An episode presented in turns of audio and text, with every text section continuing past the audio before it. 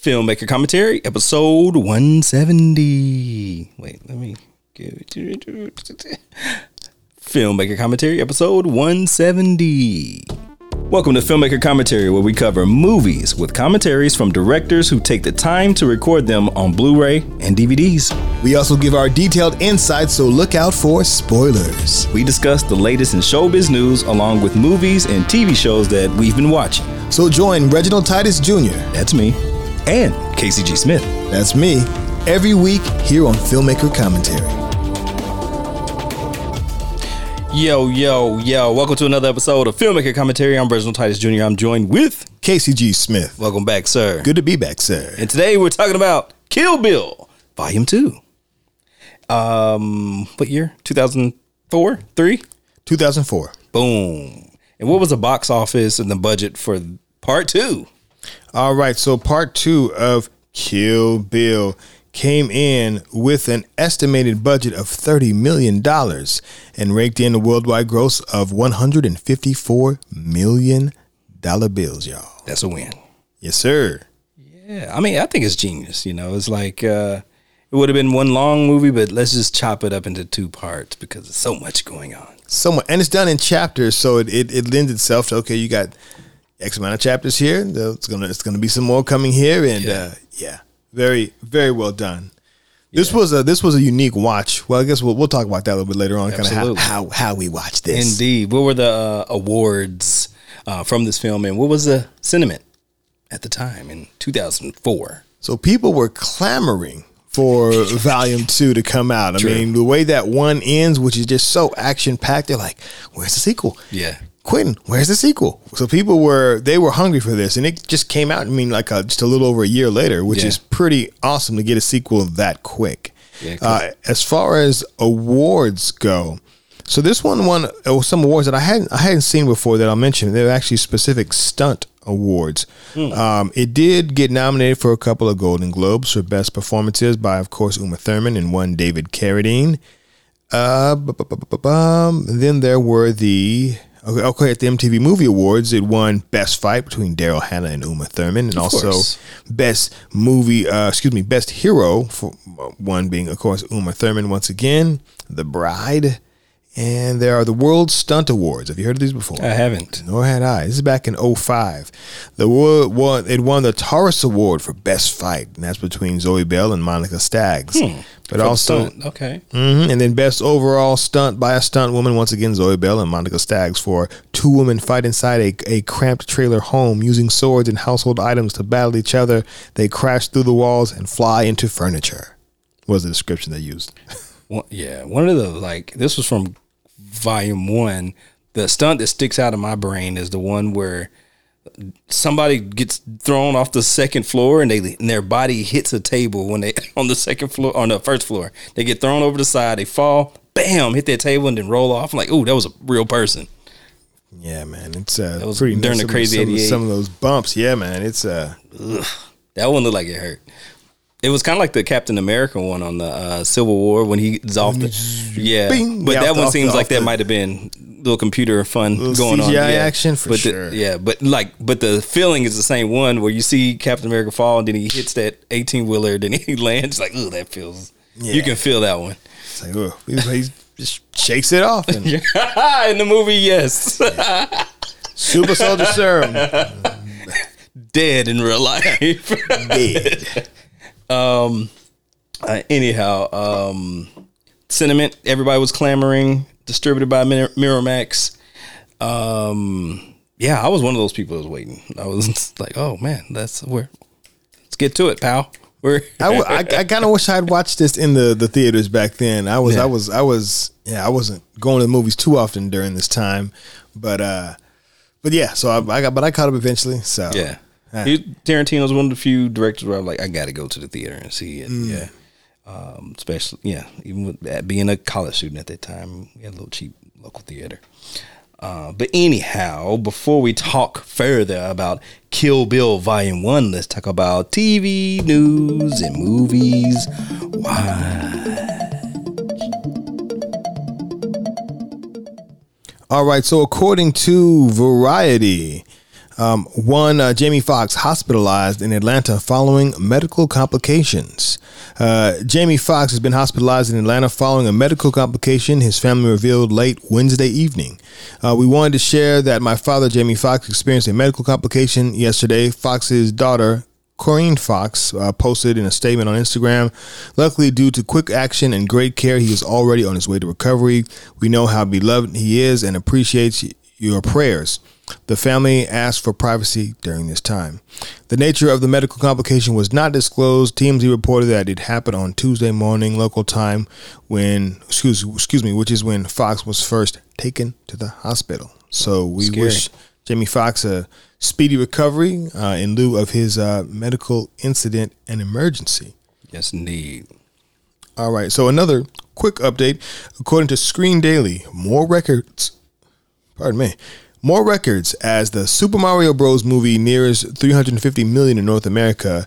Uh, Beau Is Afraid scores big in per site average. The Super Mario Bros. movie scored a record second weekend for an animated film with an estimated 87 million, preparing Universal slash uh, Illumination's family blockbuster to 348 point excuse me 347.8 million as it barrels towards a 1 billion dollar uh, global box office. Nice. Cool. I didn't expect that with Super Mario Brothers. Neither did I. It's good to see them get a win. I don't care about the Mario Brothers. You don't? You never played the Mario games? like back in the day. Yeah. I, I specifically made sure when we got our Nintendo that it didn't have Mario Brothers. Unbelievable. Mario Brothers was a great game. Yeah, I, I, I respect, but they yeah they they've always been popular and spun off into Mario Kart, Mario Golf, Mario World. Yeah. Yeah. But I'm talking about the movies. Like, you know, the movies was like, eh. remember that? I, I'd, I'd consider watching the movie when it, when it comes to streaming. See see what. well, remember the first movie that came out in the 90s? Oh, that was Yeah, oh, it was a disaster. Yeah. I, I did like the they they had a show that came on in the late '80s, early '90s with Lou Albano that had a fun theme song. We're the Mario Brothers and dun, dun, dun, dun, dun, dun, I, dun, dun, I didn't see that episode. You'll be hooked on the brothers. Uh, and they had the beat.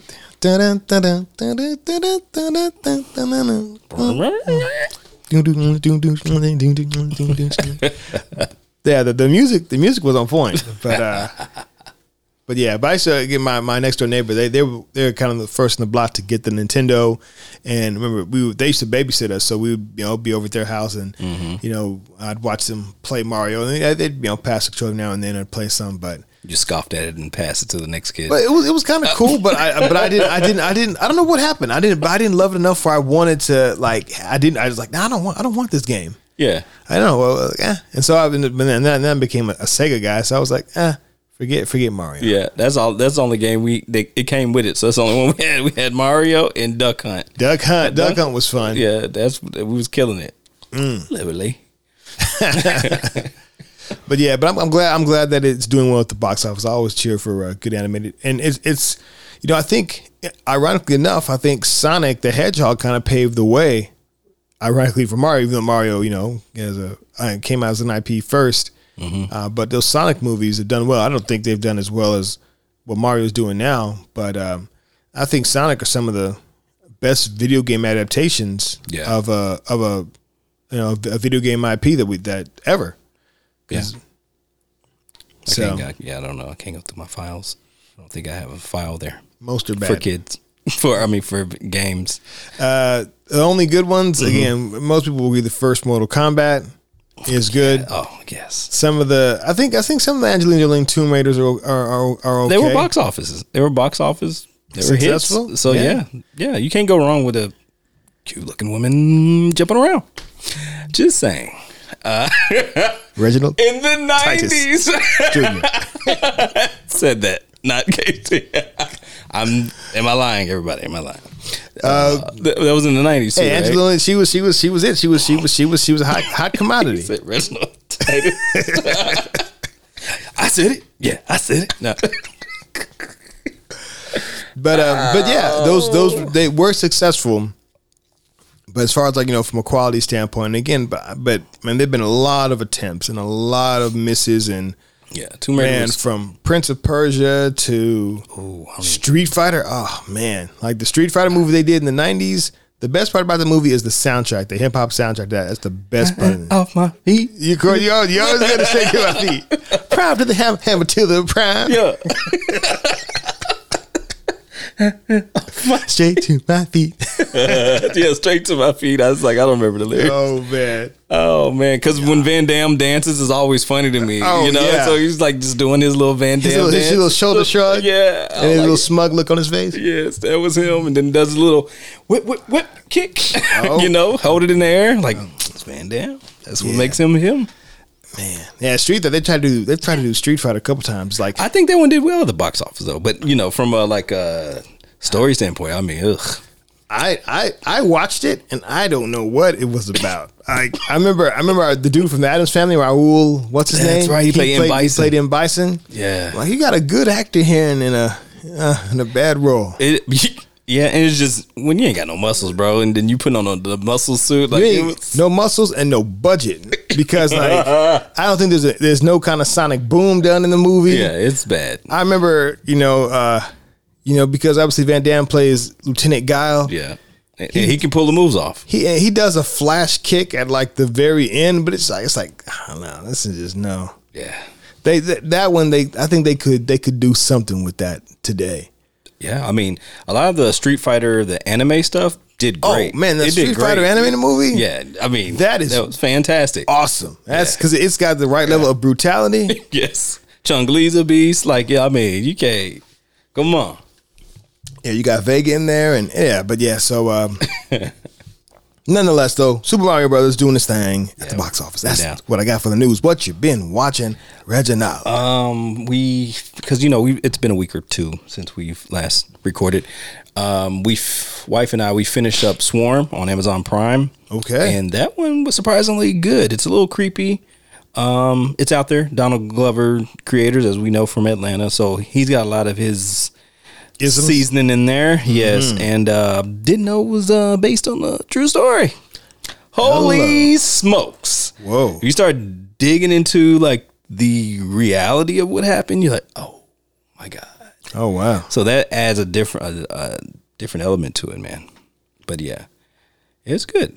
Okay. Yeah, Okay. surprisingly good. I was I at first I was like, eh, but then kind of stuck it out, and I'm like, dang, this is art in a way. Mm. Yeah, this is art. Anything else? Um, have I been watching anything else? That's all that I can remember. I, um, speaking of Fox, uh, watched the trailer. Uh, Michael J. Fox.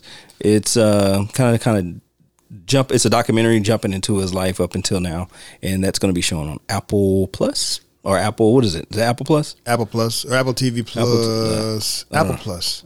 Yeah, I don't know the fish name. I guess Apple Plus. But yeah, so that um, it'll be exclusive on there next month or so. Apple TV Plus. Apple TV Plus. Yeah. Yeah. So yeah, so huge fan of Michael J. Fox. So I don't know how I'm gonna watch it. Uh, everything that just drops on Apple, I'm just like, all right.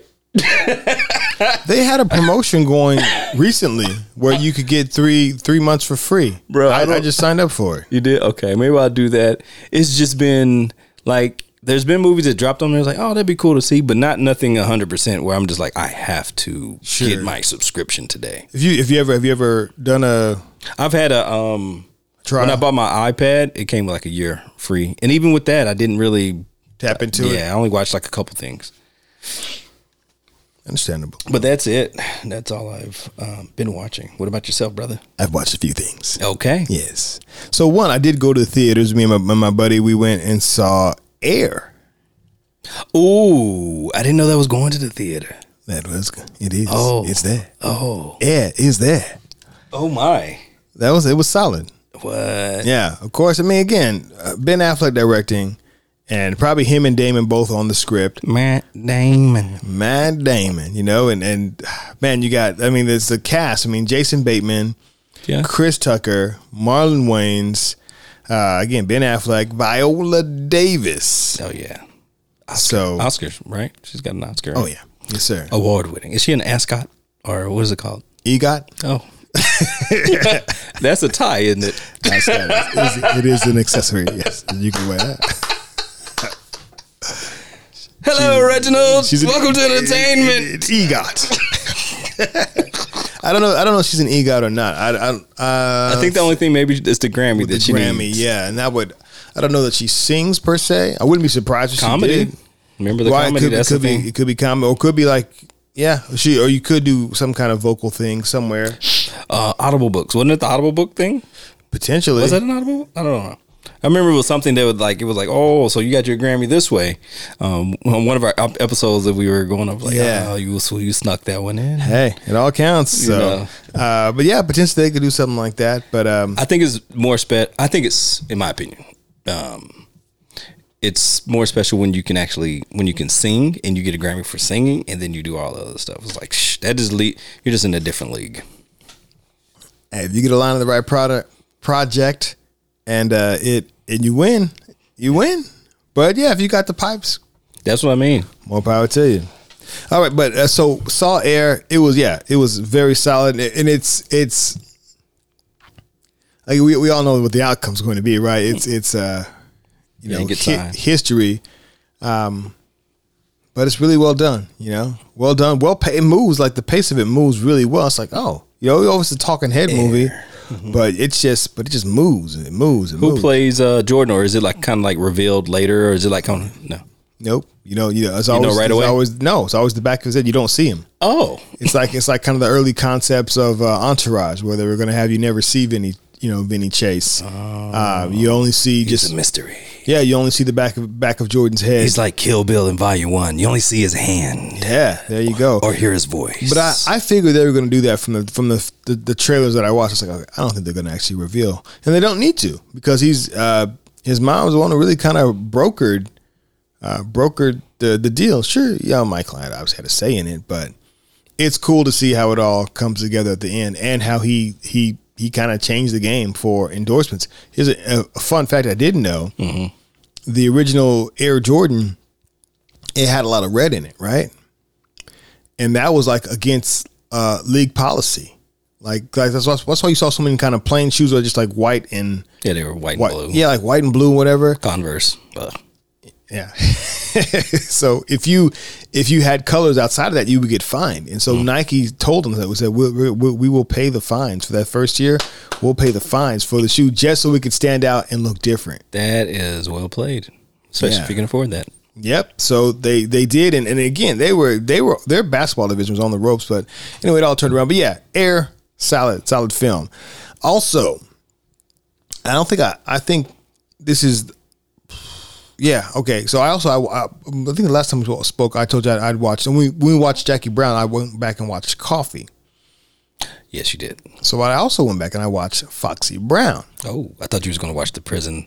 What is it? Black Mama versus White Mama. what was it called? I- yeah, Black Mama, White Mama. I was like, nah, this is That's just super be, exploitation. yeah, it's gonna be a little too too much. It's too much. Yeah, so- what's the plot? But I just went with I went with Foxy Brown, and that's got that's a classic. Got, yeah, that's got that's got that's got some stuff in it. But uh, you know, but Pam Grier, she's doing doing her thing, kicking much butt.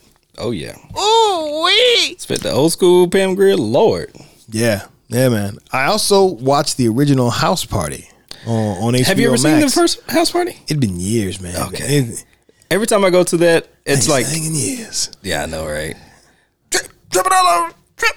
Just follow the drip. Follow the drip. Freeze, Negroes. So, what'd you think? Yo, yeah, man. I, I was like, once when I watched it, I'm like, oh, okay, I remember these like these different scenes, but it'd been. A, I don't think I'd ever seen it fully all the way through. Oh. I think maybe I'd come in on, on different parts of it.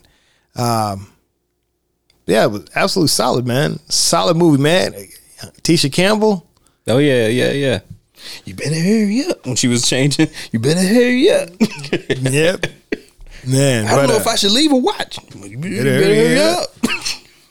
up. man. we watched that movie over and over again. It's seared in my brain. Yeah, it's absolutely solid. Uh, one, of course, uh, Reginald Hudlin uh, directing House Party. And his brother was in it, right? His uh, they were the guys with the they had the the shopping cart and they had the little he- thing on their head. Oh, yeah, like they they kind of randomly show up like in between, like Yeah. during a chase. Yeah. They just they pop up uh, and they, they they then run into a get on a bus or whatever yeah. to to What escape. you looking at? I watched I watched it on, on Disney Plus, I, and this thing had popped up I think actually last month during uh, International Women's Month, but it was something called uh, it's a series called Empower. They Yeah, I saw the thumbnail and I was looking at it. I was like, oh, I thought it was like a show show, but it looked like it was a documentary series or something like that. Yeah, it's kind of celebrating some of the different like female characters in the in the MCU, but it's like kind of like giving you a deep dive. But it's also interviewing the different actresses that that have played these characters. Mm-hmm. But again, it's also giving you a deep dive into some of that comic history. So you know, you know, I love that. Yep. And so they they they did a, a really good one on the the women in Black Panther, like the, mm-hmm. the Dora Milaje. And so you've got Angela Bassett there, and you've got uh, Danai Gurira, and you've got um, Lupita Nyong'o and uh, and Letitia Wright, and they're all talking. And you got other women who are who are part of the, who are part of the process of making Black Panther. Right? We've got our um, our sister who won for. Um, Costume design won her two Academy Awards now for costume design Boom. in Black Panther. Uh, you've got the editor of Black Panther uh, and also the production designer of Black Panther. Okay. Um, and then, of course, the former VP of um, post production stuff, who who recently got let go at, at Marvel. Uh, I can't believe I'm blanking on her name. Um, she was, but she was locked up. Oh, anyway, but nonetheless, so but it, it's it was very nice, very very nice. Uh, there's also one for Miss Marvel, uh, Captain Marvel, that I watched as well with Brie Larson, um, and the young lady that plays Kamala Khan, uh, and also uh, the one who, who's in the Marvels as well, who uh, played Monica Rambeau in WandaVision. Okay. But yeah, but there's several more. There's one for Gamora, and there's also one for Scarlet Witch, um, which I started to watch, but then, I, but then I, I jumped out. So watch that. But I want to finish that one out. So also, okay, here's the thing that I- I've jumped into that I'm almost finished with, but on Netflix. It's called Beef. Yeah, I saw the trailer for that. Yeah, Steven Yeun and Ali Wong. I thought it was a movie. I Yeah, it, it looks like it. It's it's a ten episode series. Li- Limited series, or is it going? Or does it? Man, I don't. I, I, Yeah. I won't know until I finish, but Yeah. I'm thinking it's got to be a limited series. Yeah. But it is so much deeper, man. It Mm-hmm. is so much deeper, but it all stems from that that incident that you see happen. It it impacts their respective lives collectively and individually in uh, in some very fascinating ways. It's it's Mm-hmm. at times funny, at times it's it's emotional, but it's solid, man. It's I'm it's, glad to it's see a solid piece. Um, are they playing Asian American? Uh, Yes, so I'm. I'm glad to see like more like more Asian American representation in Heck uh, in movies. Uh, because sometimes, a lot of the times, what's being shown and what's popular isn't what really represents the country. Exactly, and that's and, that, and that's when it, and it feels you get elements of, of of the culture of their culture worked in. Um, but yeah, but and it's cool. You, you see some of the the elements of you know as far as you know uh, you know taking care of the, of the parents. Some of those elements that you, that you kind of hear about that are important in the culture. you can see some elements of, of, of, of faith and there there's some fascinating stuff. There's some there's a couple of twists and turns even in the, in it that uh, I didn't see coming. But yeah, Beef on Netflix has been a very pleasant surprise. Um, I've still been rocking out with Dallas, man. Like I, I'll watch an episode of Dallas like usually like on the weekend. I'll watch maybe one or two. Yeah. I'm like on episode eight, uh, eight or nine of season one. Oh yeah. Got a while. It's it's good, but I, there's no way. I mean, for me to get through, like it's, it's gonna it, it would it would take uh, The rest I, of the I- year. I, well, I have to do like I did with Hill Street Blues. I have to be I have to be back work. I have to be working remotely again. Yeah. we're just during my lunch break. I'm you know taking Oh, an hour an hour lunch and watching that during Oh, my lunch my. break. 'Cause that's that's how I got through all nine seasons of Hill Street Blues. I would That never was- be able to do it my lifestyle right now. Yeah, that's how I got the Hill Street Blues, man. There's just room, you know, lunch break. All right, boom. That's- we, we, we doing it. But I, I got I can't lie. It's it's. I mean, of course, for it to go as many seasons as it did, it had to be good. And it's it's it's good, but it's a soap opera. I mean, and that's it. It is a soap opera, but Yeah. the just, it's it's the family dynamics. It's the but it's cool to see something that was shot here in the Metroplex, Mm-hmm. and you see them at times they go to different places. And you're like, oh, okay, they're they're in Fort Worth right now, so that's cool to see. You know, I mean, Absolutely. Yeah, like yo, this is uh, this is our, our hometown represented, and uh, but yeah, still solid. Dallas and uh, anything else here? You know, other stuff. I'm still you know still watching episodes here and there of The Mandalorian. Um, but yeah, that's that's what I've been watching. Good stuff. And today's show is sponsored by Natural Hair, the movie by Ground Over Matter Films, available to stream on Roku on demand and on Tubi for free. Please check us out and leave a review. And now let's jump back into the show.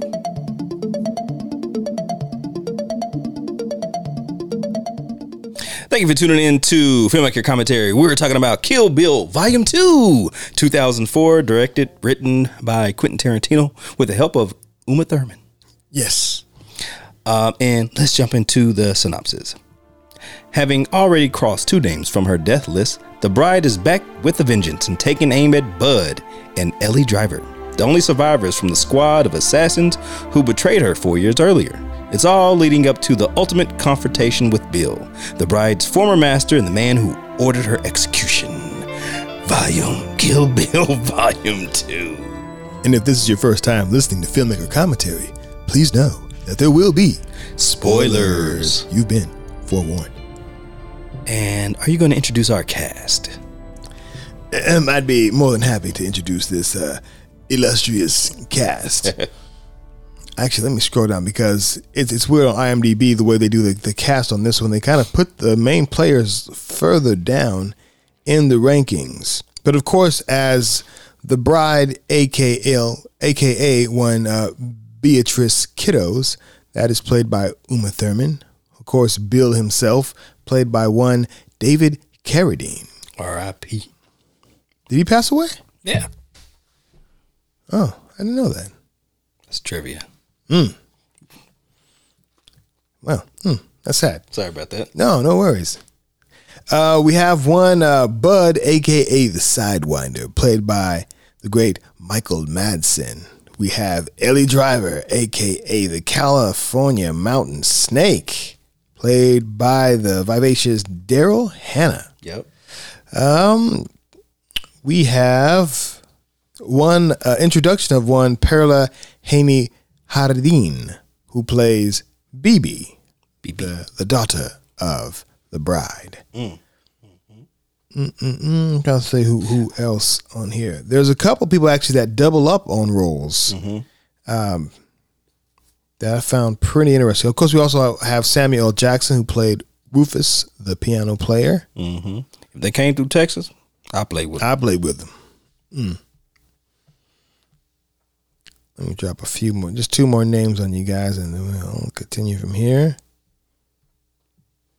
Where's that guy at? Because the the one who plays my master Pay Pay Ah, or Pi Pi May Pai Mei. is the same the same guy who played the the leader of the Crazy 88s. Yeah. Uh, Gordon Lau. Great actor. Yeah, Gordon Lau. Pulled that off. And then, interestingly enough, this is almost a little, little bit of trivia, but Esteban Estevan. Viejo was played by Michael Parks. Michael Parks is a beast, and Quentin Tarantino talks highly of him. Kevin Smith, I mean, he passed away as well. Um, Kevin Smith R.I.P. talks about him like he's like this guy is like the best. If I could just just make movies featuring this guy, it's you're winning. Uh, you know, for him to go from Texan accent to this, you know, this Latino guy with this accent, The Mexican, man, like Estevan. in Mexico, and Brown just like this. Yeah, I was, like, I was like. I was like, uh, that's that's uh, that's that's about as okay.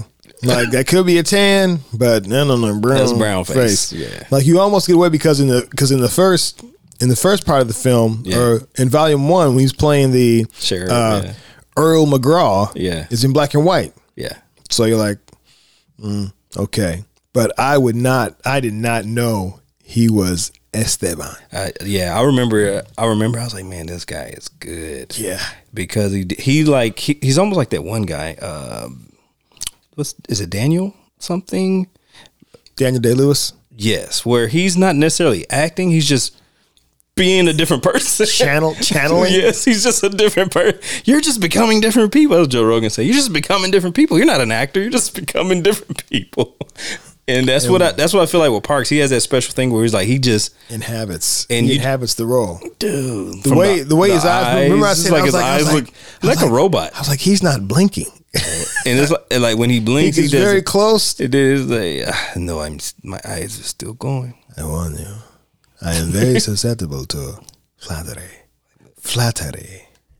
Yeah, it's an incredible performance. Yeah. Again, one of those things where if you weren't told it was somebody else, you you couldn't tell, and that's where you're like, whoa, like kind of like our, our, our young lady in uh, in Aliens, who was Oh, in brown brown, face, face. yeah. Like, wait, what? Yeah. Oh man, that was Wow. rough. Like when you, but I, but man, if you don't notice, then it's like, well, it's a hell of a performance. Uh, Yeah. Uh, yeah. but yeah, but that's our part of our cast for Kill Bill, Volume Two. Yes, indeed. Um, how did you watch this film? I, re- I I had to I rented this. Yeah, I rented this uh, probably initially through probably through Netflix originally, or maybe even I caught it streaming. But once I did, I was like, I love this. I, I need to own this. And so when they when the Blu-rays went on sale at Best Buy, I believe I just bought them both. I was like, you must be in the collection. Yeah. Actually, not sure. I got these at Movie Trading Company or at um, Entertain Mart because they've got that use label on them. Yeah. but I had to buy them. Yeah. nonetheless, Absolutely. because I was like, this is fantastic. I watched um, this one in the theater, like I watched the first one. It was in the theater. I'm not sure. I don't. It's actually Kill Bill's the one that's not in my collection, volume one or two. I got, I think, all the other um, Tarantino movies minus this, uh, but need to be added to. I have a lot of DVDs, so it's time to change those out. So in due time. But yeah, but this time, this time around, we watched it. Yes, we went to to a good friend of ours' place. Shout out to one Mr. Christopher Knox. Yes, indeed. we went to the to, to his his his his home and his in, in his lovely home theater setup. Got a theater. Yes, sir. The widescreen and comfy seats, some some re- snacks and refreshments, Yeah. and uh, yeah, we streamed streamed it 4K. Yeah. Amazing sound. it's a way to watch a film like like the way I watch a movie now like you know I got the modern TV and stuff like that but it's always I don't have the sound system yet and I don't have the like secluded room dedicated to movies yet Just to, to get like sucked in and lost oh in man it. yeah cuz like I we'll always kind of get you know thrown off you know for 30 minutes or so and like we have to come Sure. back to it but this was like outside of going to the movie theater like just being able to get lost into the movie and like oh man let me let, what's going to happen here even though I know it's wow What's that? I'm on the edge of my seat. yeah. What's next? Uh, especially like with the um, uh, with the sound when um the scene when uh Beatrice is being buried alive and you like it's dark and then you just hear the dirt above you. He's like, oh. And so you're like forced in the casket with her. Then you hear Yeah. like the car drive off. You're like, oh, we're stuck here. the claustrophobic elements kind of begin to set in, and you hear her shallow breathing. Yeah. it's kind of it's panic, like she's tripping out. yeah, Yeah, man, it's again the sound design in these films is is fantastic. yeah, absolutely. But yeah, but again, shout out to Chris Knox for allowing us to come through, and I actually watched Volume One over over to his spot as well. Even though I own these, but you know, sounds great to to, to connect with the homies and, and Yeah. be able to to do that. So it was cool to be able to to again watch this with with Reginald because we always typically watch these things separate, so we Yeah. were both able to uh to to watch it at the same time. So yeah. It was good. Um, what did you like or not like about this film? Oh man! Uh, so of course, performances. I I I, I really like the performance, of course, by one Uma Thurman. I mean, man, what she did in both these films. Yeah, You know, when you she wins you over. man, when you talk about like the the female heroines of of film, also people will use you know they'll, they'll mention you know Sigourney Weaver um, in, in in Alien and Aliens, the Alien franchise, and they'll mention of course uh, Sarah Connor in the Terminator franchises as far as what, what, what she she did. Yeah, But uh, man, I think I think you've gotta you gotta mention the bride now, man. Yeah. In uh, in these things because holy smokes, I mean she's she's incredible in this. Mm-hmm. But also, man, dude, David Carradine. You know, I, I never I never watched Kung Fu growing up as a kid, but I'd heard of it. Mm-hmm. I, I'd never watched anything with him in it. But Oh. from just his voice in the first film, like Mm-hmm. his voice is amazing. Like I'll, I'd listen to this guy read an audiobook like Yeah. all day long. Just amazing voice, his, his cadence, his his timing, and just how he relays things. And it's kind of it's almost like those little sing songy aspects to Mm-hmm. That's his true. voice. You know, almost a little Bob Ross kind of maybe mixed in there, but it's it's yeah, he's smooth. yeah, very smooth. I'm I'm the man. You know, it's just Yep. wow. But then even his on-screen perf- performance and persona, this this he has this zen calmness about him. He's a superstar, man. Just yeah, smooth. Yeah. dude is smooth. But his performance throughout, yeah, pretty amazing. So, you know, and all the other, you know, normal things that Tarantino does so well from action to dialogue, I dig that. My only dislike is that I felt the the last scene I think goes on a little, a little, maybe it's a little too long. Oh, okay. The of the dialogue, dialogue. between Beatrice and Yeah, when that when he's trying to get the truth out of her, and I, I get he's making some points, but in rewatching again, I'm like, mm, it's a, just a tad too long. Not that I don't enjoy it, but I'm like, if I got to find anything, that, it's a it's a it's a total nitpick, but that's like the only thing. I'm like, Yeah. meh. Yeah, I feel like some some of the dialogue goes it's dialogue heavy compared to part one. It feels like part one sucks you in, and then part two is like, all right, let's talk about it. You know? Yeah. This is the origins and answers, uh, uh, part two. Yeah. So we're we're hanging out a little bit more. It's like, ah, you got us. So you know, just throwing a little bit of action, and you got us again. Uh, Tarantino says in the in the behind the scenes feature, he goes, you know, he goes, he goes, part one, yeah, is when people saw it, they're like, okay, he's diving more into the action and this and that. But people are like, well, no, we we like the, you know, getting to know the characters more and and then the dialogue. And he's like, well, wait, wait, wait for part two. And Yeah. then part two is really giving you more of that. Obviously, there's still the action there, but yeah, Yeah. a lot more dialogue, and we we get to know these characters and their origins a little bit more. Absolutely. So a little dialogue heavy. Um, I don't. I don't have too. Yeah, not really nitpicky. Seems a little long, but um, it's okay. I think as I've gotten older, it's fine. You know, Fine in terms of the the, the length. length. Yeah, yeah. At times it can feel like that, but maybe it's just because I'm like, ah, they're just talking. You know, but What what did you like about it? Um, I I mean I like the kung fu, I like the the martial arts stuff. That's that's my thing. Um, so enjoying like characters like uh, Pai, uh, Master Pai Pai, Mei. Pai Mei, like that character. I mean, in Shaolin and all these other films, martial arts films, this is a well known character. So to see him show up in here, it's like, oh, what? They're going to the Shaolin with this? Like, what's happening? Like, he's doing like a straight up kung fu martial arts movie. Um, and uh, so I did enjoy that part about it. Just it's, that's probably one of my favorite sequences Yeah. is her time with Master. I tell you what, just the, the cameos in general, like the the the- just the dialogue that the characters are doing cameos again, even from from Rufus, you Mm-hmm. know, just it just saying a couple of things. The even the the, the pastor at the church, like his Yeah. his overall annoyance Yeah. with just everybody wanting to make sure things are a very specific way. Like he's kind of you know anal retentive, Oh God. and even the uh, Larry, the the the strip club owner Oh, he's slash car wash owner, Yeah, like his.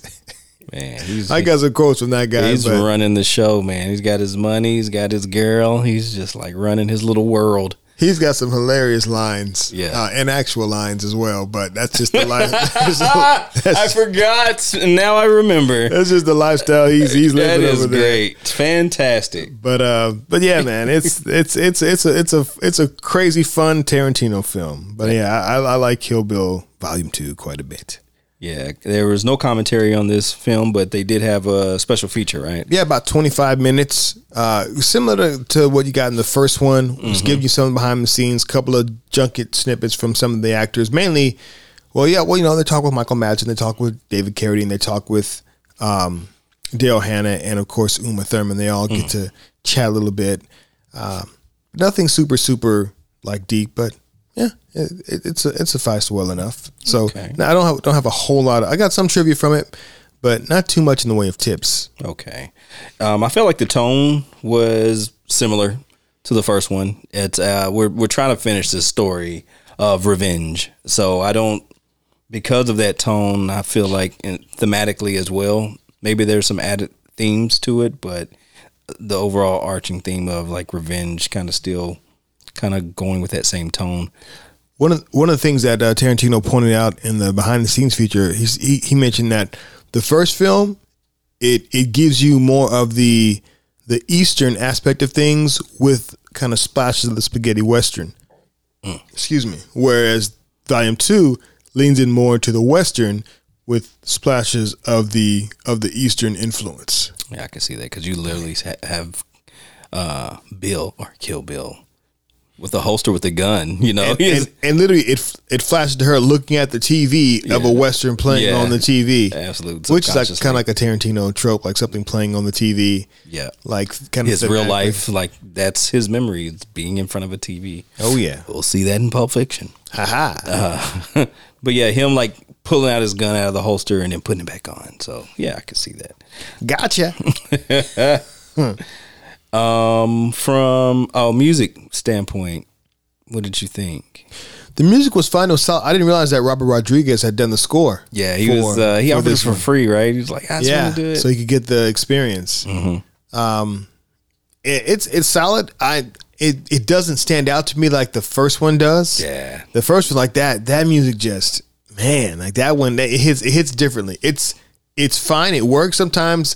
Like the best thing the score can kind of be there, and you don't really notice it. Mm-hmm. Uh, but it's it's appropriate. But it just it does it doesn't it didn't grab me like like Volume One does. Volume One, that's like man, there's like one track that hit, and I think it might have been. I'm trying to remember.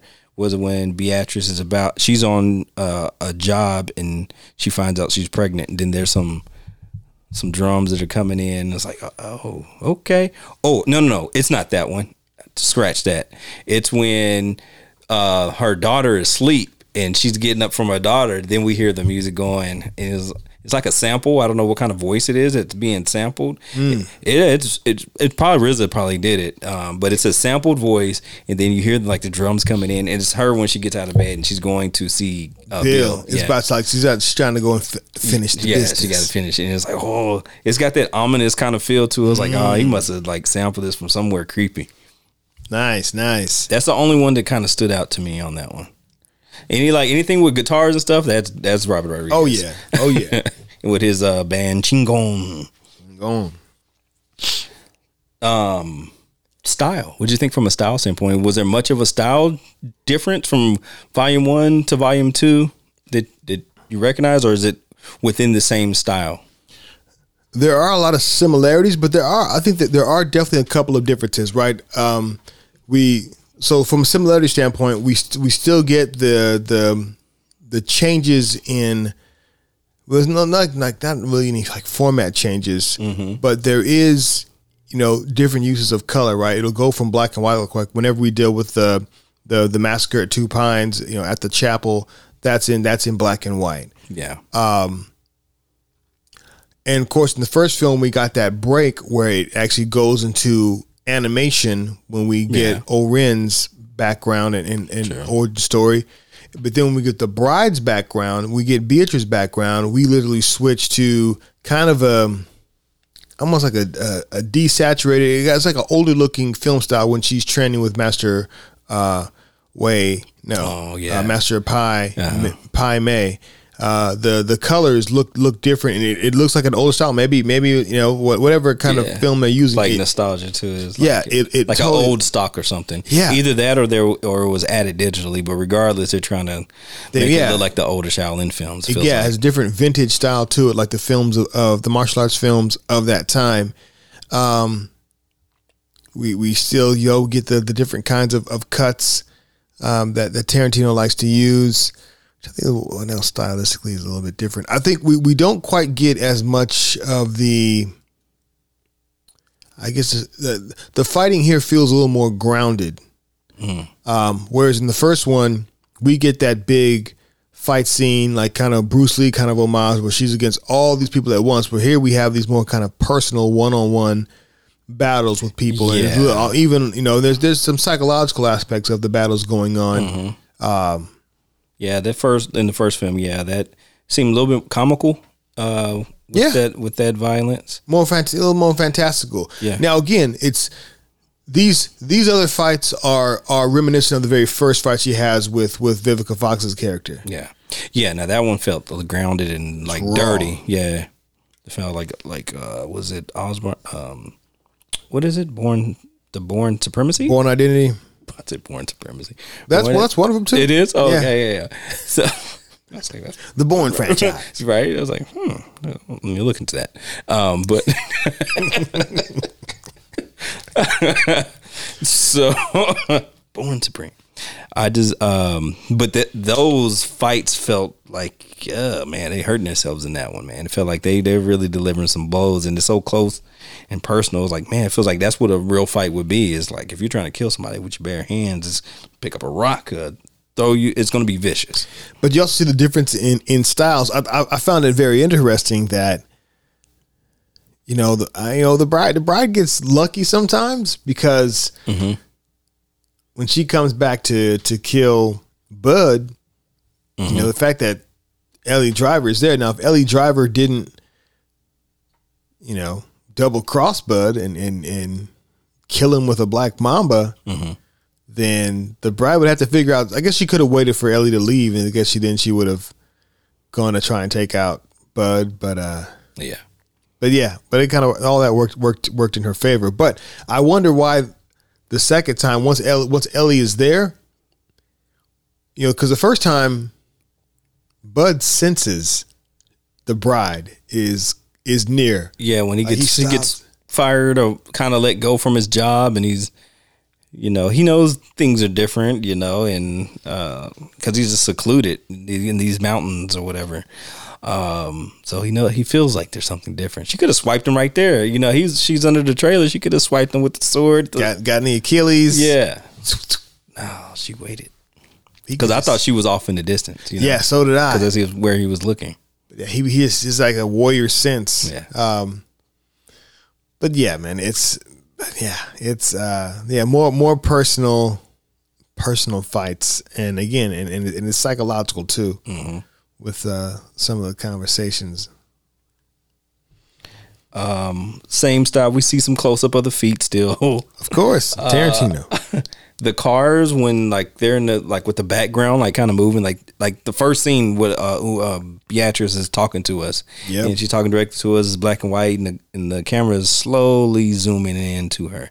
Uh but she's there's no way she's driving and being able to keep it together with the back so I mean the background's obvious that it's fake you know? And Right, that's right. a that's a stylistic choice because he can make it to where it looks real but in this case it's not. When they're talking it's a fake background that they're driving to. But it's also an homage, like movie wise, because even like Mm-hmm. the the credits, like I I watch like all the credits, and like the the credits change format a couple times. Mm-hmm. Yeah. It, it goes to like a really old school. yeah like we're talking 20s and 30s style where it's like you know it's got the horns like the horns swelling and playing and just like um multiple names on the screen kind of fading Yeah. fading on the screen fading out where it's long spaces across from each other in, in, in larger fonts I feel like he's making them like when he's making movies, he's making movies for himself as a ten year old or something. It's like no doubt like man, that'd be great. You know, ten years old. What if they did this? And then he, his older self is making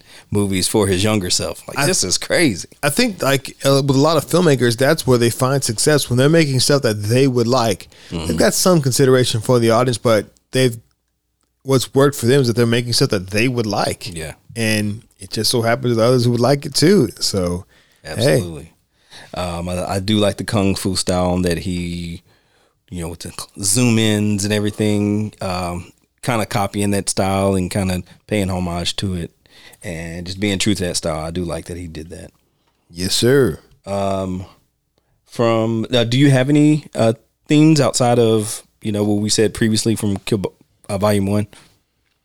Well, let's recap what we have here for themes. So I've got a theme of resilience this go round. Obviously, still revenge. Again, I put a theme of origins and answers because we, we get to know okay how did the how did Beatrice get to this this place and, and her her her skill sets Yeah. and even with with Ellie Driver right Yeah. we find out like because she literally asked her while they're buying how did you lose your eye Yeah. And we even hear Bill say that, you know, don't don't give them any of that American sass. Yeah. he'll he'll rip out your eye and, and, pluck it out. and, and, like crush your bones or snap your bones or something like that.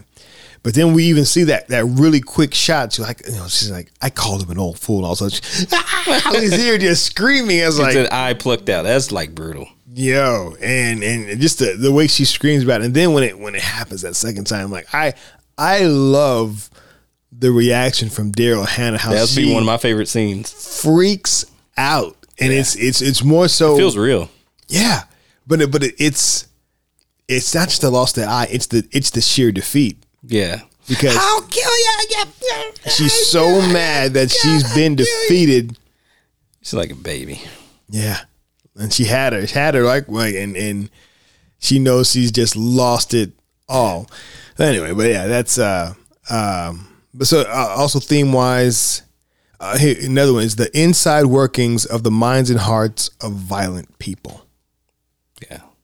because we now get to spend time and get, getting to learn a little bit more about them, even even more a little more about Bill as well, Yeah.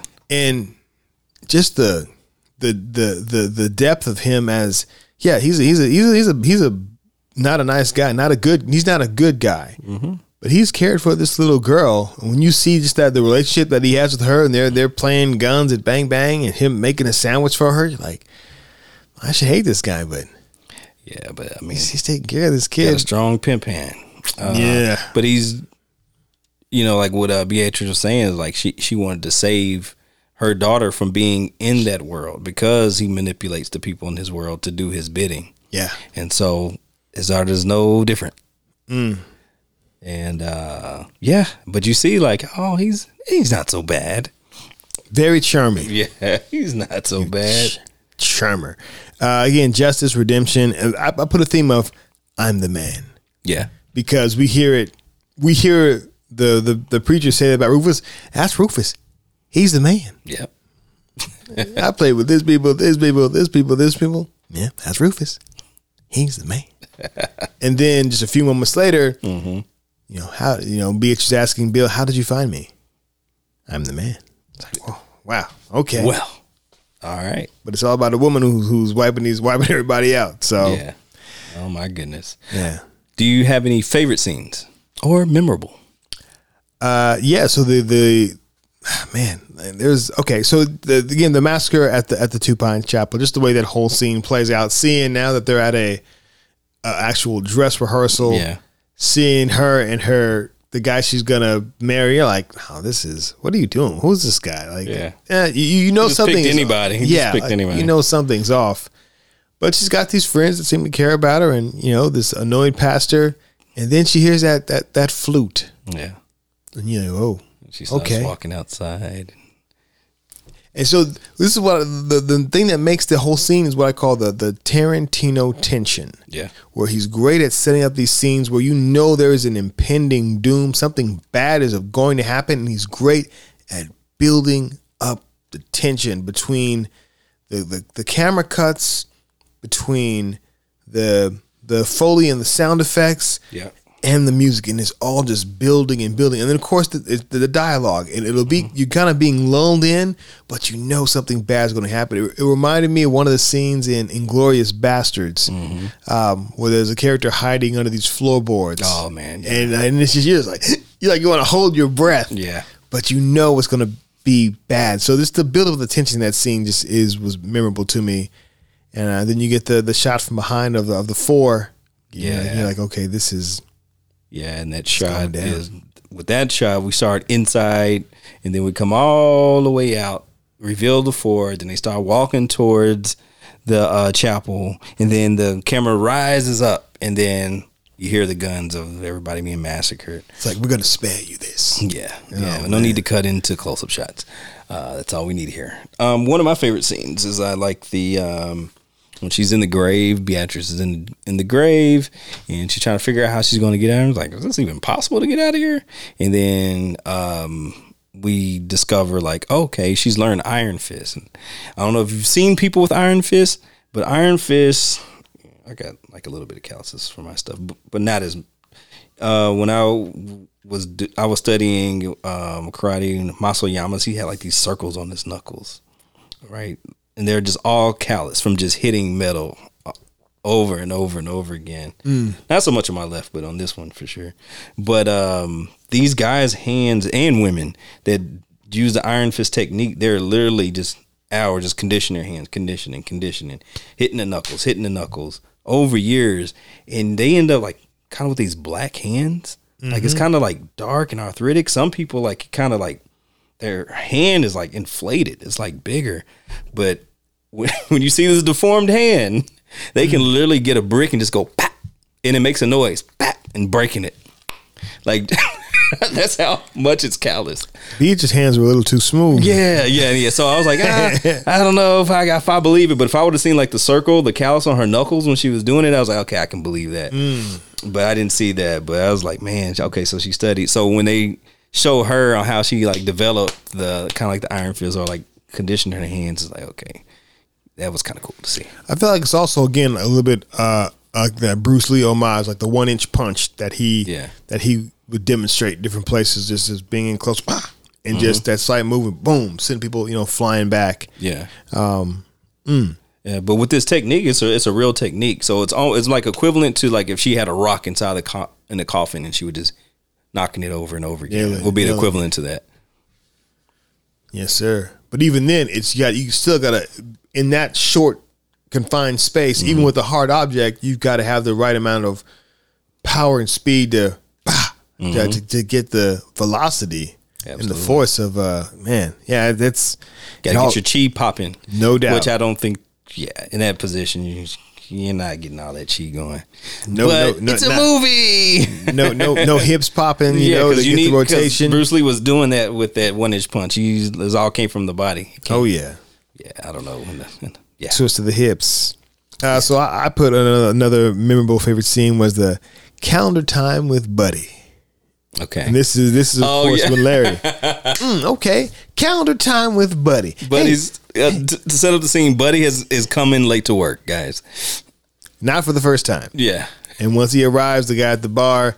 Well, no, once he arrives and he's he's at the bar, and I think the bartender says something to him. I forget what. And then all of a sudden, you could hear Larry, the owner, in the background. You tell him to get his blankety blank back here. And He's like, Larry we'd like to see you. yeah, And he goes back there with with um, Larry, who's there with one of his uh, employees. yeah. And uh, I'll, I'll I'll go over some of the other lines later. But but Larry, but Larry, you know, is asking why why he's twenty minutes late. Yeah. He's like, you know, I don't know, I don't know what other kind of car wash you came from, uh, where you could come in twenty minutes late. He goes, but I, you know, but it wasn't one I worked, I owned, and you know, because I own, I own a car wash, or whatever. Yeah. And, and then he proceeds to basically say, yo, you know what? Let's go to the calendar. Calendar time with Buddy. Yeah. And he goes, Are you working tomorrow? And he's like, Well, no, no you don't know what days you work. Nope. And he just kind of starts marking off days on the calendar where Buddy would would have been working. He's Yeah, his name's on the calendar. He's just marking it marking through, and he just more and more black marks on this calendar. And this the guy's just so sarcastic and, and pissed off with Buddy. And then finally, ultimately tells him, Look, you go home and come back when I call you, not before then. But it I don't know, the guy's performance is just is, it's, It's- just hilarious because he's coked up and pissed off. Coked up. Uh, then on the and he, then he tells him like uh, Rocket or whatever name is has a job for you on, on the way out. And then I was like, oh okay, what what you know what are we going to get into? I I'm was like kind of interested. yeah. I'm like, okay, we got he's, he's still doing some hit hit work on the side, and she's like, touch backed up, shit water on the floor. Like, I'll get right to it. You're like, oh, the, how the mighty have fallen. man, unbelievable. Um, I like again. I like one of my favorite sequences is the you know the martial arts with Master Pei Mai Pai Mai. Pai Mei. Oh Lord, I'm a yeah, Pai Mei. Um, yeah, I just like uh, when he's like testing her because like you want to see like okay, you say that you you know this style. Let's see what you got, and that's just a trope of martial arts. Let- let- Let's see what you got. My tiger crane is better than your tiger crane or whatever. Um, and so Eagle claw yeah, to your tiger crane. seeing what um just like seeing the different styles and like oh you're nothing and just laughing i mean that's like that's master that's Pai that's what he does um laughing at him it's it's just great to see that it's fantastic Yeah, it's quite quite wonderful. Makes me want to watch the uh, 36 Chambers. Yeah.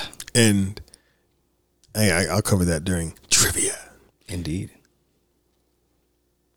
So we mentioned the coffin scene with with Beatrice. I mentioned I like how she was able to while in the coffin, like when, like she you know had the flashlight that that uh, that um, Bud was gracious enough to give her. mm, instead of spraying her eyeballs out with mace Oh man, that's that's that was pretty generous that he gave her the flashlight because Yeah. without it, I don't I don't know that she would have gotten out.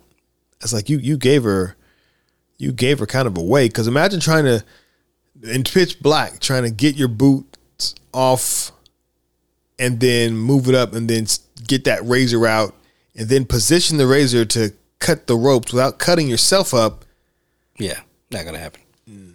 nah, it's gonna be a little bloody. Nonetheless, so uh, just heard like maneuvering that way and and just getting that up there. That was just it was because like I'm sure there's some cuts in there, but that's just I don't know. It's just impressive to Yeah, for her to have gotten calmed down enough to be able to do that. heck no. I'd have freaked out and died. When she was young in front line, I'm like, girl, you're gonna use up all your oxygen. Yeah. Like what, what what you doing? And here's the thing I don't get. I don't understand. Again, it's just movies. Yeah. But when you're six feet under, and let's assume they they they didn't measure. These guys aren't professional grave diggers. Let's Even if say it's four feet. Yeah, exactly. Yeah. like even four feet under. Once you break through and all that dirt is falling in on you, and then you've gotta you gotta break through enough to be able to then sit up and and break through more of that wood. And while the dirt's still the earth is still kind of falling in on you and in your face, in your eyes, you can't all that's gonna be pitch black still. Yeah. Like just dark earth earth dirt. Freshly, you know, packed on, so I don't know, maybe it's still kind of loose, but then you gotta like push through and yeah, you know, ah, and, and then how how do you what do you? I guess you're pushing up other pieces of earth, but it's still falling in. I just don't know how that how you get out of being buried alive. Ah, that's you don't, and uh, that's why we have movies. movies. Yeah, Ah, yeah, but that's just. I mean, that- our that's, that's um, disgusting. to me. magicians have tried it. You know, it's uh, yeah, it's, Don't try this at home. yeah, Yeah. never. Oof. But yeah, but it's that's it's just impressive that she uh, is able to maneuver and get to that razor blade. Mm-hmm. But good on her for being prepared. Yeah. Uh, I do like the scene, um, which is probably a trope of Tarantino's, is when he's teaching us something, and we have uh, uh, Ellie Driver. You know, after Bud has been stung in the face like three times by a mamba snake, she gives him a million dollars in a suitcase, but it has a mamba, a live black mamba in it, and it stings him in the face. And then as he's dying, she's like kind of going through uh, like how strong the venom of a black mamba about is. About the black mamba. you don't have anywhere to go, do you? Okay, let me let me let me lay some knowledge on and like her handwriting's all neat and stuff. Like, oh, good hand penmanship. yeah, but yeah. So I think that's just a trope. I just found that interesting that she's like telling us, and like these are going to probably be real, you know, facts. This snake can release a what'd you say, gargantuan, Yeah, gargantuan. gargantuan amount of venom. Gargantuan.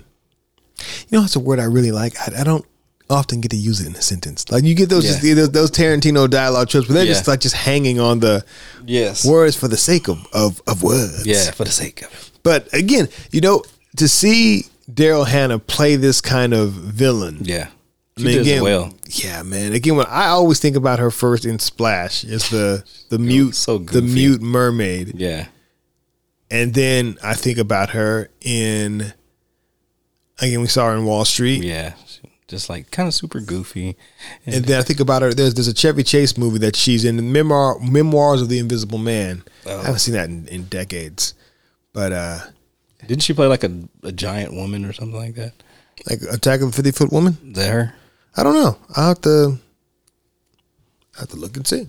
Uh, one of my other favorite scenes is just the eye gouge. We had talked about that. Just like seeing that being paid off. It's like, oh, that's how she lost her eye. Man, Um, and then seeing, you know, uh, what's her name, do the same thing to her. So it was like, as her master student, she's getting all of the payback on behalf of her master. Yeah, once she finds out you killed my killed the master, Yeah. uh, and she and the fact that like while those two swords are the Hanzo blades are right next to each other, making their little special sound effects, and all of a sudden just yeah, the eye just comes out. snatches it, and then the scream of anger, rage, and shock out of out of Ellie Driver, and then the, and her flailing around in the bathroom, and the Oh, stuff man. crashing. That's what the sound design just like, oh man, this is this is this is bad Yeah.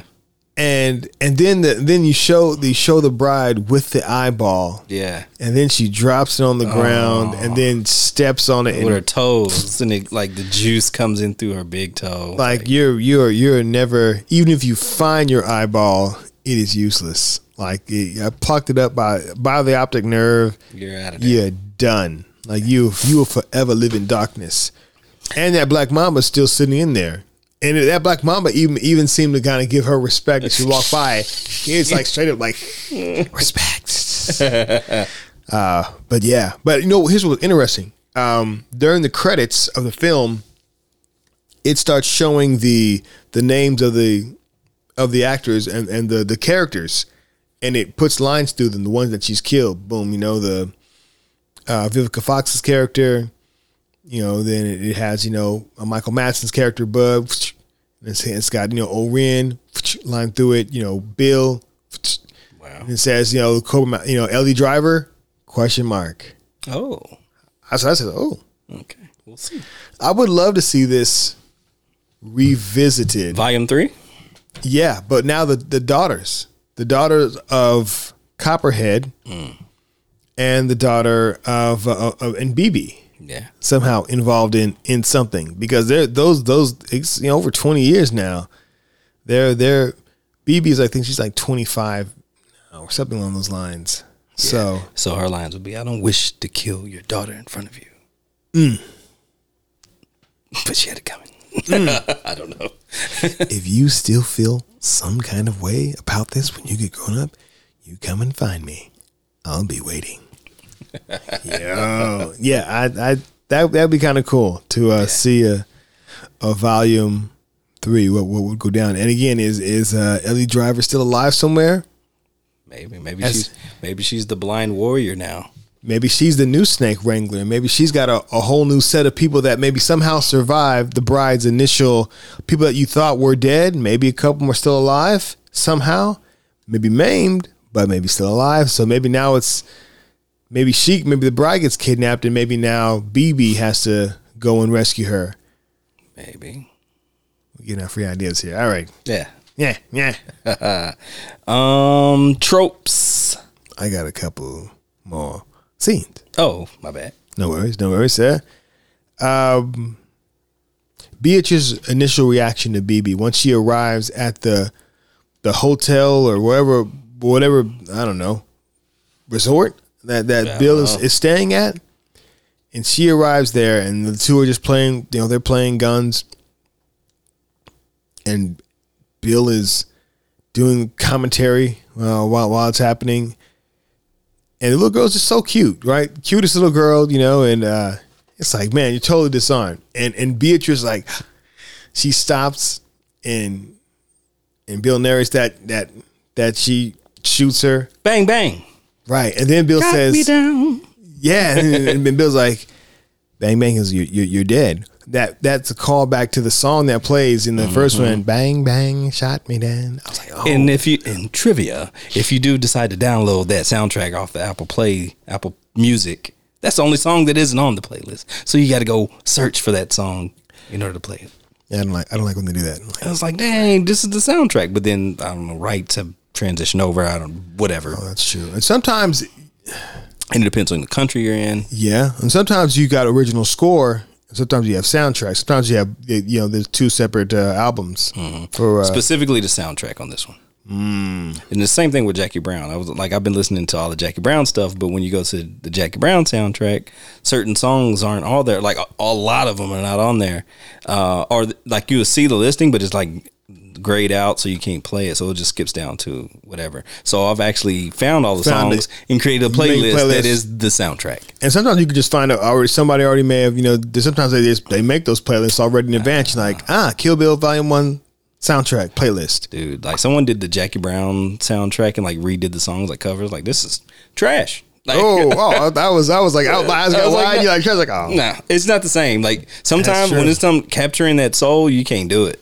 No. It's like you know being in a room with about ten people, like trying to be quiet and you're getting that specific sound on those On old one, school microphones. basement. Yeah, I like one, two, three. ah. it's impossible to recreate. Yeah, that that's uh, mm, rough stuff. Uh, last couple ones, real quick. Um, just when Bill starts explaining his his his, uh, his take on Superman, and then tying that into uh, Beatrice.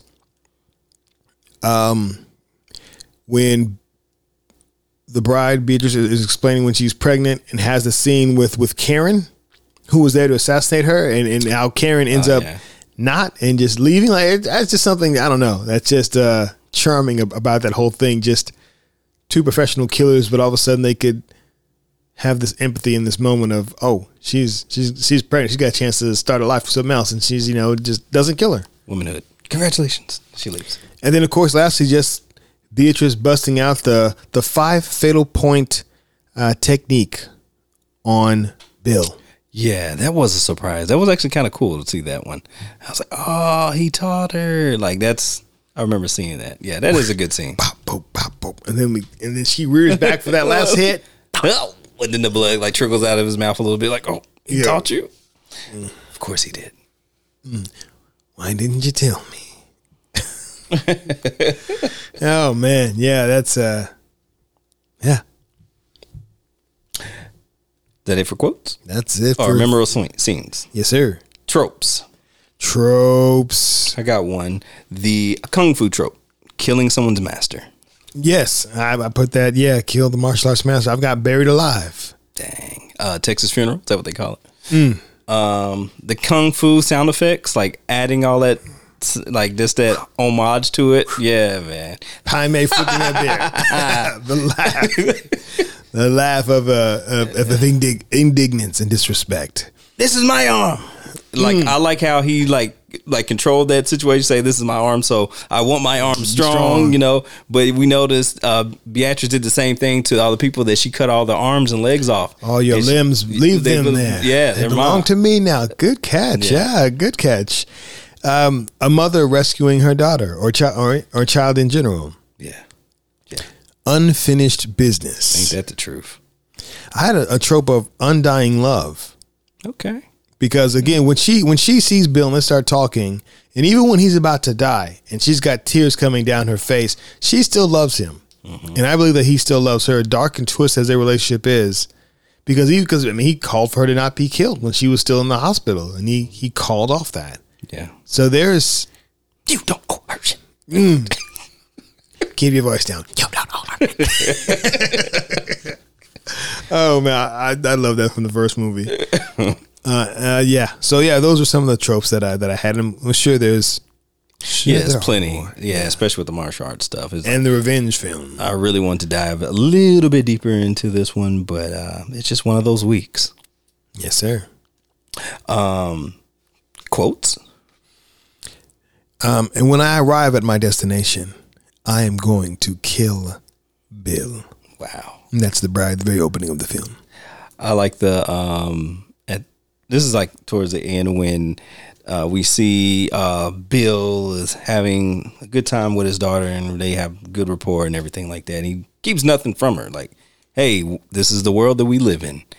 Um, but uh, when he's uh, narrating their gun battle with um, Beatrice, and he said, "Impervious to bullets," and then the daughter gets up, "Impervious to bullets, mommy."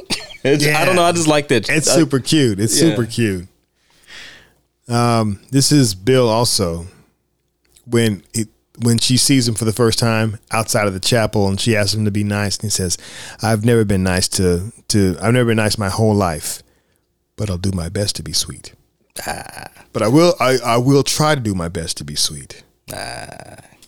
Bill, Bill, Bill. I do. This is not a quote, but I do like, um, and this is probably a trope. Um, when someone's making food and like preparing, and during the preparation of food, there's um there's an explanation. There's a dialogue going on. It's like a little rhythm between the thing. Um, I see that when he's making the sandwiches. Um, there's a Tarantino kind of film called Four Rooms where he he's done a section of it, and there's something being prepared during the dialogue. Uh, Tarantino's doing this dialogue, and he's preparing drinks. Is what it is. Um, I think it's kind of cool just to kind of see that instead of just talking, having the actor being able to do something as they're delivering all this dialogue. Probably with uh Hanzo soon when he's preparing the the sushi. Yeah. Doing some uh, some explaining, I'm sure there as well. Uh, Vivica Fox when she's making the coffee uh, in the first first film, also. Mm-hmm. Yeah, those rhythms of preparation. Absolutely. Just yeah. Uh, another quote again. This is Bill again.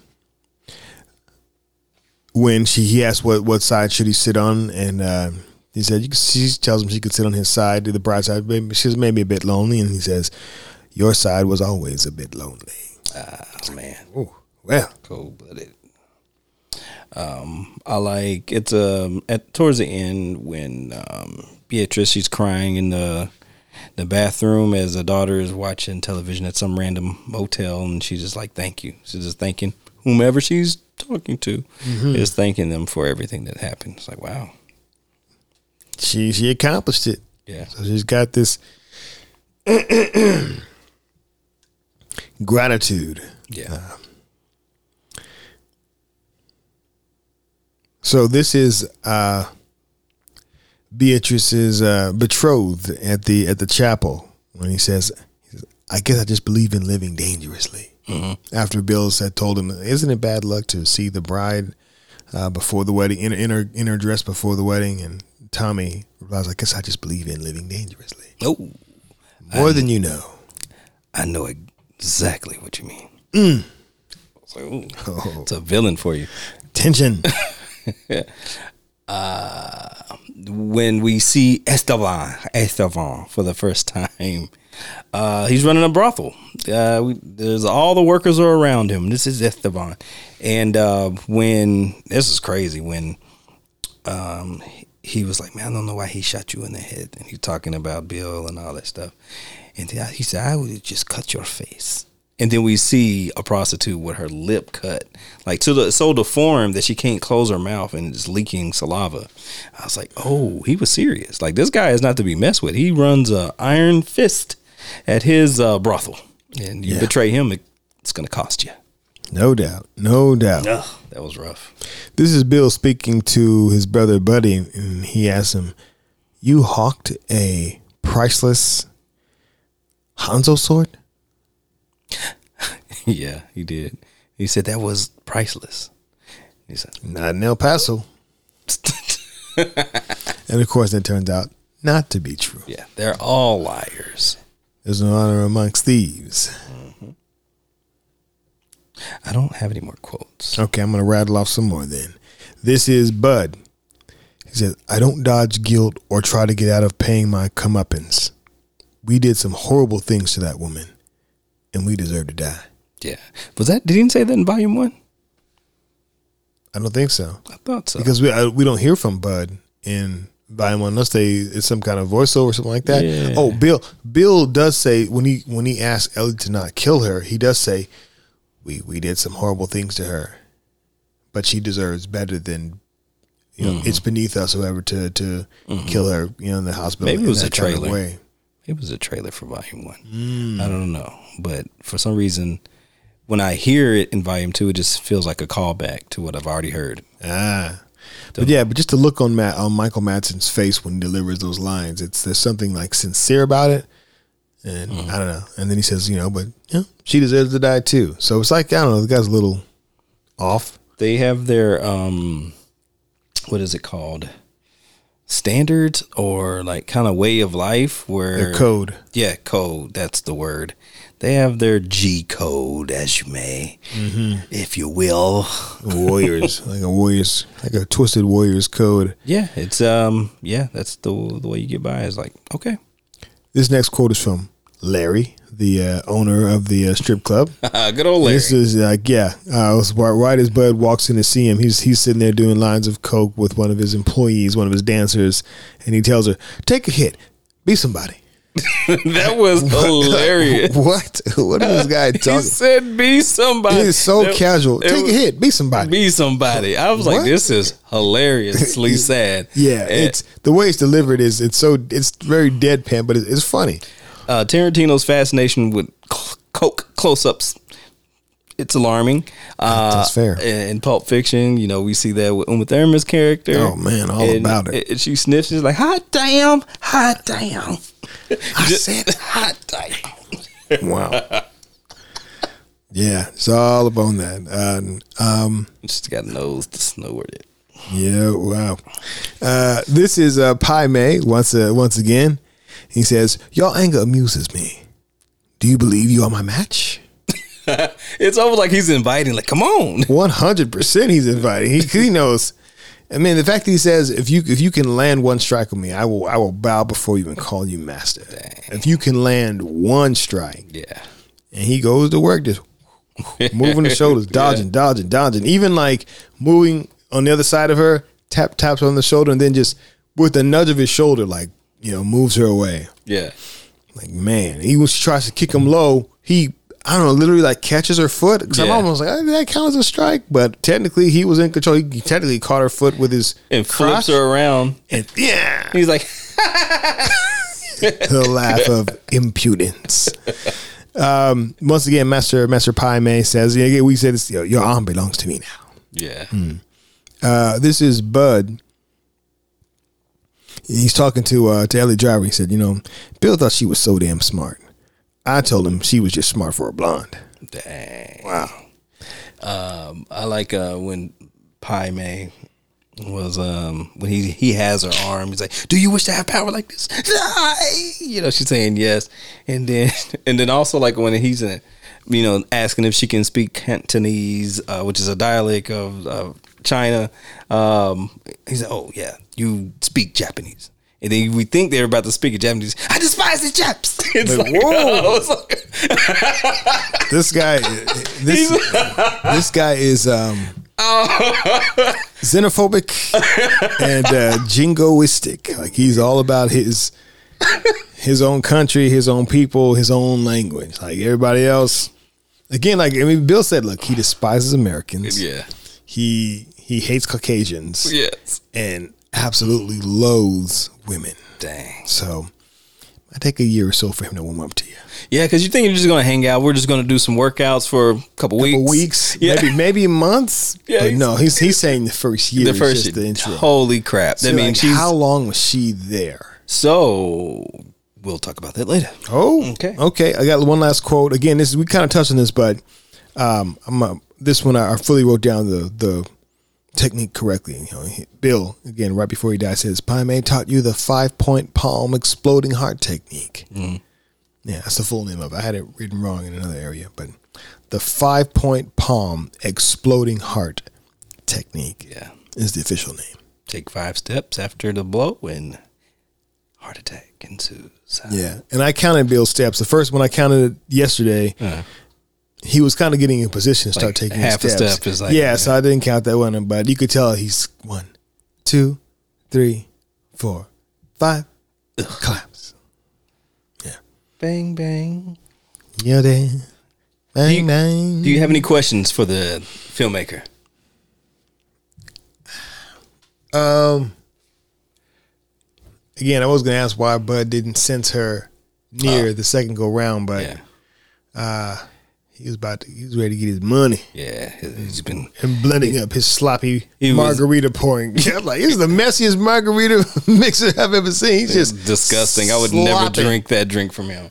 It's like the you get the Wrap, wrap your lips around that. No, sir. Oh, no, sir. Uh, yeah, his brain was clouded with greed, and that's why he couldn't censor this time. Fair enough. His chi was out of alignment.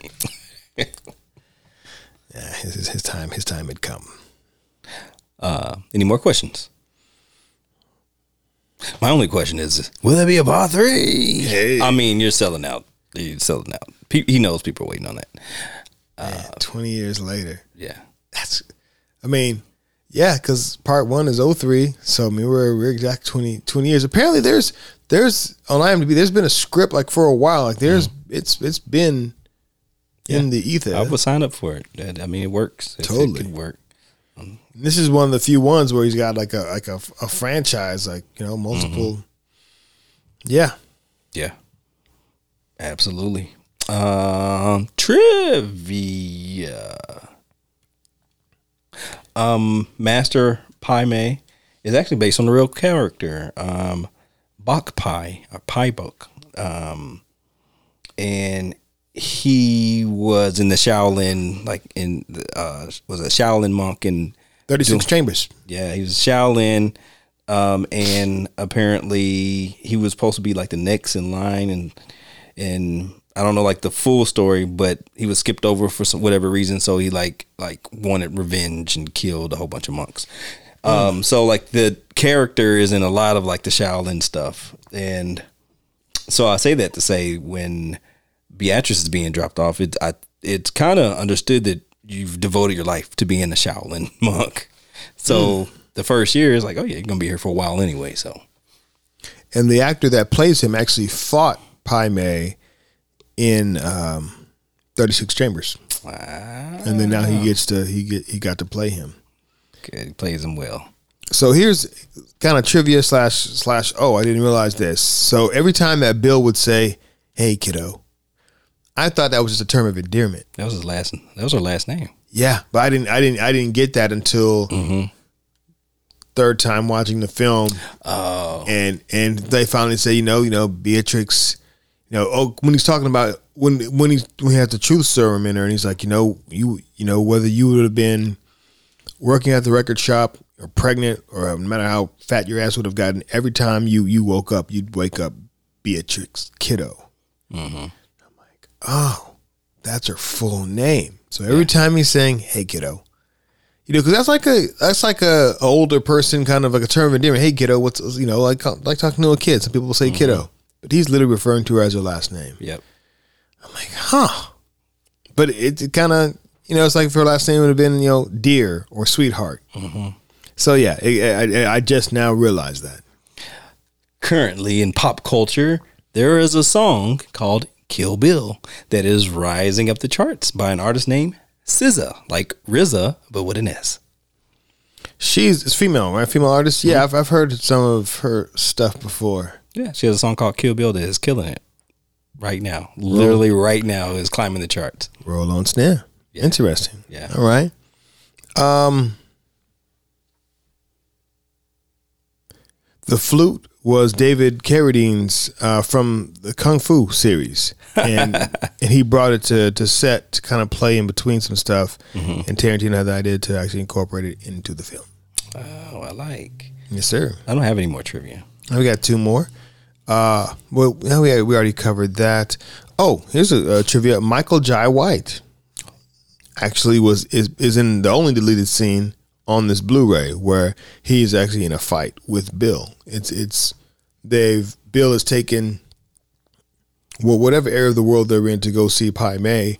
Oh. Beatrice is with him, and all of a sudden Michael Jai White's character shows up to fight Bill for whatever reason. He's got like three men with him, and Bill proceeds to just dismantle them all and ends up, ends up killing them all. Glad that wasn't in the movie.